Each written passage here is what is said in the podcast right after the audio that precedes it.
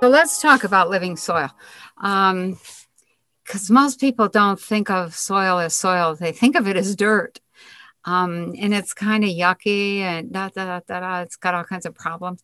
But um, soil, living soil, is absolutely amazing. So, what makes soil living?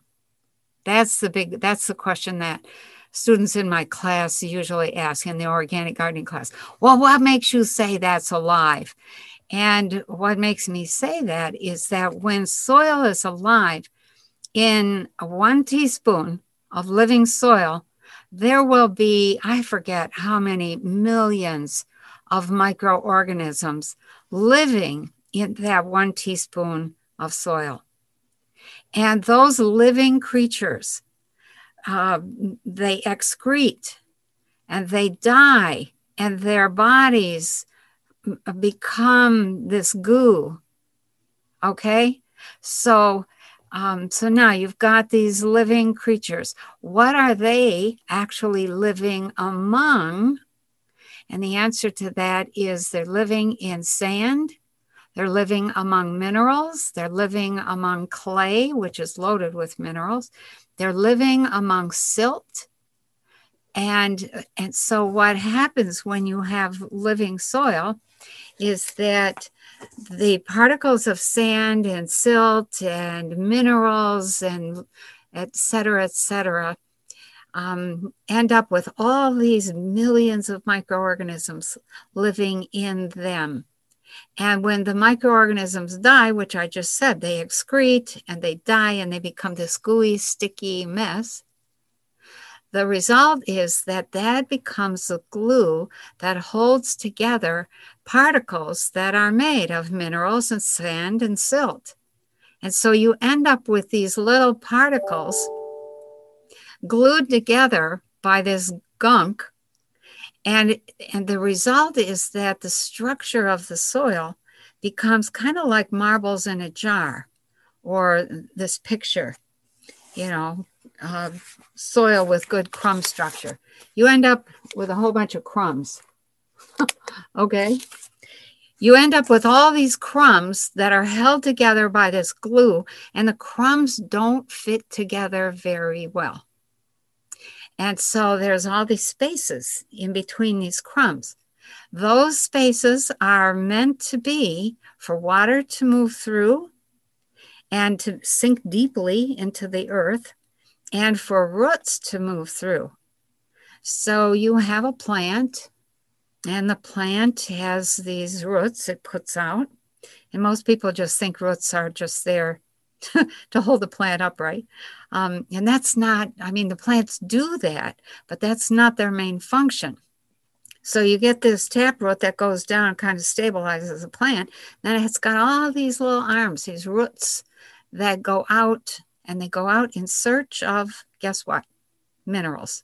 Because every single body, whether it's a plant or an animal or a human, uses minerals to build itself with. So you end up with these roots going out, and then from the roots, they put all these little fine root hairs out. The root hairs go in search of frequencies of specific minerals. And when they find that frequency, they curl around the crumb that has that frequency or that mineral in it. And then they put out an acid and the acid dissolves the um, the crumb, and the crumb falls apart, and all that's left is the mineral. And then the rootlet, which is putting out this acid, dissolves that mineral and sucks it up and carries it up the stem to build the plant and to build the leaves, the, the flowers, the fruit of whatever that plant is. Uh-huh. So when you said that it it senses the frequency of the mineral, so what does it do? It doesn't smell it. So how does it sense a frequency? So if you could just just can you elaborate on that or okay. So, um, so plants are intelligent. Okay. So, what does intelligence really mean? It means that it's going to react or respond to other forms of life. All of the forms of life are really interacting frequencies. And so some scientists would say, no, there's no real intelligence here. There's just these mechanical reactions. But that's not the case.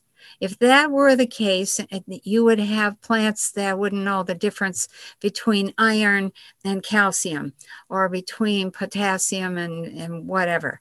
So, um, so you have this plant. The plant and we're getting we'll get into some really complex stuff here but i'll try to simplify it a little bit. So the plant is composed of a set of frequencies okay and the, and it knows what it needs by how do I say this? So if it's got one set of frequencies, it's going to be compatible with some other frequencies and it's going to be incompatible with others. And if you uh, if you are a plant and you know that you need this this and that in order to build yourself, then you're going to go in search of those. And how do you recognize those? You recognize those minerals by their frequency. And how do you recognize that frequency? Is because it's compatible and it triggers a certain positive reaction in the plant. When we meet a friend, when humans meet a friend, we have a reaction in our gut that says, oh hi how are you? You know what's new et cetera et cetera. We have a good feeling. It's the same thing in a plant. When they recognize calcium as opposed to potassium there that there's this all body response. And that all body response is akin to what what most people would call pleasure but what but what I like to think of it as is it's life affirming. Potassium is definitely second choice. I mean, plants need potassium, but you can't substitute potassium for calcium in a plant without some pretty serious effects in whatever the fruit is. Um, the same thing for an animal. You can't feed an animal potassium laden grain um, without some serious effects in the meat, um, etc., and in the function. So, anyway, the plant recognizes through this whole plant, whole body response ah, I found some calcium. Yes. And it, it, it then emits this liquid, this fluid. And the fluid is the acid that sucks up the, or that dissolves the goo that's holding the crumb together and releases the silt and releases the sand and um, and sucks up the mineral and then transports that mineral using its frequencies and you kind of have to know how how those work um, I have some drawings, but they're in Arkansas. um, so the one that shows the the tube in which has all the negative charges and then yeah. around the edge and then there's a yeah. charge in the middle. That's how the plant transports things up their stem. So there's this spiraling motion up the stem and it's all done with charges ionization. It's it, the ions are absolutely critical. An ion mean to say this is an ion means it has either a positive or a negative charge so it's either an anion or a cation. Um, a cation, you know, well, let me not get into too much of that, but the um, so what happens when you when you have living soil is that you maintain and you work to maintain this living field of billions of microorganisms. And let me just say what some of those microorganisms are. It says dead dirt, dead dirt. is a combination of particles of sand, silt, clay, minerals, dusts, and miscellaneous forms of carbon based material, such as bits and of leaves and twigs and such. Uh, living soil is a combination of all the above plus the bodies of billions of living and highly active fungi, bacteria, microorganisms with names like actinomycetes, streptococcus, staphylococcus, protozoa, nematodes, flatworms, earthworms, mites, beetles, snails, slugs, and centipedes.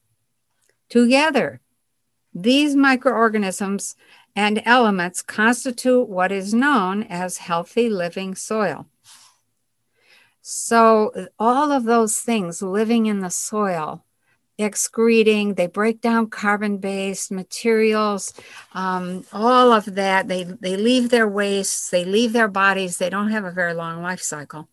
Um, so they make up this, they are the ones who create this crumb structure that is critical in the soil, absolutely critical. So when it rains and the rain falls down on ground that is living, it sinks in deeply. And I forget how many tons of water will be held in a 200 by 200, you know, plot of land, acre of land. An acre is actually 208 feet by 208 feet. But um, so so I think uh, you know the so what happens to make living soil dead? What makes it dead soil? When you start spraying your fields with fungicides, with herbicides, with all sorts of you know poisonous things and heavy metals, those poisonous things have heavy metals in them. The heavy metals keep the the poisons, which are highly volatile, from dissipating. Um, they keep that poison stable long enough to get it on the field. But when you spray that stuff on the field,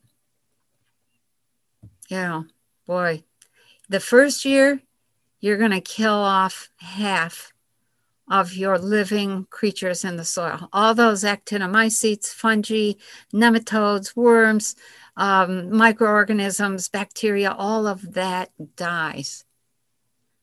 So you spray it the second year, the rest of them die. You spray the third year, and now you have no microorganisms holding your soil in a crumb structure, and it dies. The crumb structures collapse, and now you have hard packed soil. It's called hard pan, and it is hard. Oh my, I cannot, you, you need a pickaxe to get through it. Um, and I've tried digging in hard pan.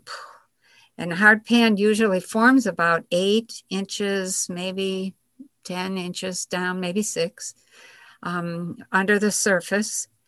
And, and so when it rains, that first eight inches doesn't hold very much soil or very much water. And it ends up overwhelming the soil, the soil runs off, carrying all the topsoil with it. So, and you have flooding because that water is supposed to sink in for feet. Some plant roots go down 22, 25, uh, even 30 feet. Trees go down much, trees are really, but clover, clover goes down 20 feet.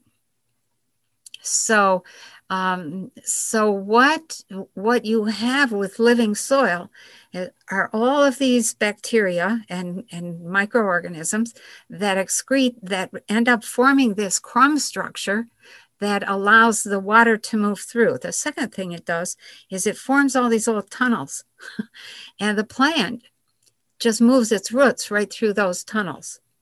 It's searching for minerals and whatever else it needs if you if the soil collapses the root structure of the plant ends up mining instead of growing out in other words it has to dig its way through all of that hard pan, looking for what it needs. If it can't get below the hard pan, then as soon as you have a dry period, those roots are going to be limited to that top layer of soil. Plant collapses, overwhelmed by heat, overwhelmed by an inability to get water because there's no water between that eight inch hard pan and the surface. Plants should have roots that go down two, three feet easily. And, and those are just your ordinary garden plants. So you have dead soil, which then now the second part of, of living soil is that the plant has this electromagnetic field around it, which is a field of frequencies. And then you have bugs. Now you, you have bugs, you know, insects. Um, they fly around. So those are pictures. The top row are the antennas that we put on our technology. The bottom row are the antennas that you find on insects. So, um, so what is an insect's antenna doing? It is flying around.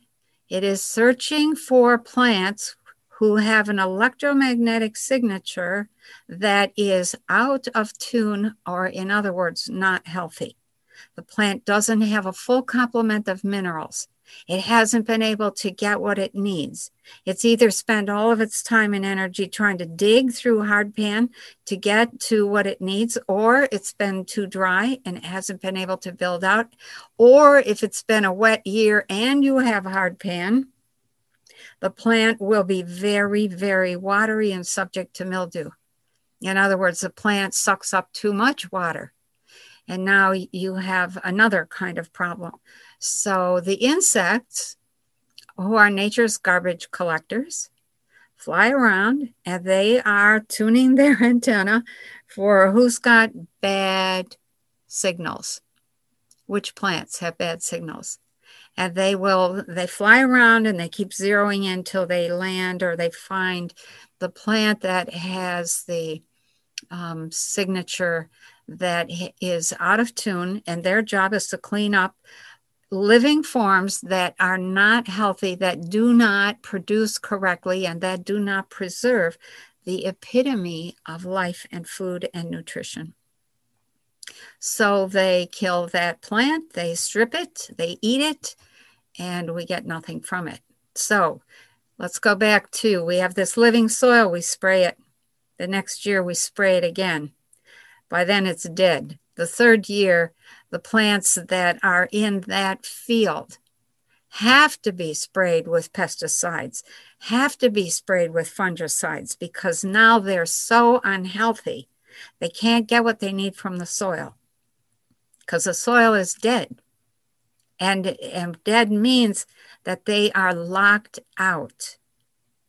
So their fruit, which whether it's a grain or a vegetable or an actual fruit, the fruit is not able to be healthy and it won't last and it won't be sweet. And so they spray they, those fields with pesticides and herbicides and fungicides.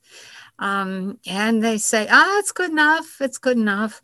And then we get wheat that is underweight. And in a bushel of wheat, it's like two or three pounds is the difference between healthy wheat and wheat that is useless. Wheat that will trigger all sorts of problems in the gut, all kinds of allergies. So you have plants and you have fruit that is, it barely makes it to the grocery store and you buy it and you rush it home and you eat it. And there's really not much nutrition in it because if it was full nutrition and had been allowed to come to its full, um, what we call sugar Brix, B R I X, then the plant or the fruit does not rot, which is why in the old days we didn't have refrigerators because we didn't need refrigerators.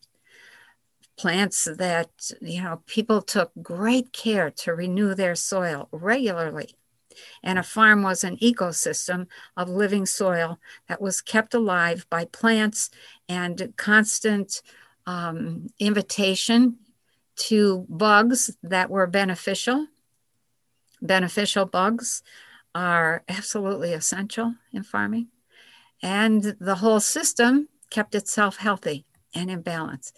Now we don't have any of that. And so we not only have dead soils, we have dead fruits and vegetables.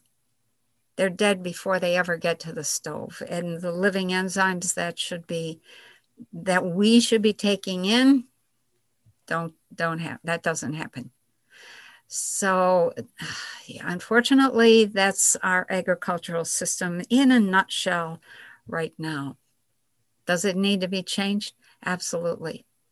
And we're approaching a critical point. And I think the, you know, the COVID 19 thing that we're dealing with right now is a beautiful symbol of the degeneration of our agriculture and our entire system, nat- natural system, and our human health the good note from my point of view is I, and I've said it, I'm really excited about the potentials of our future.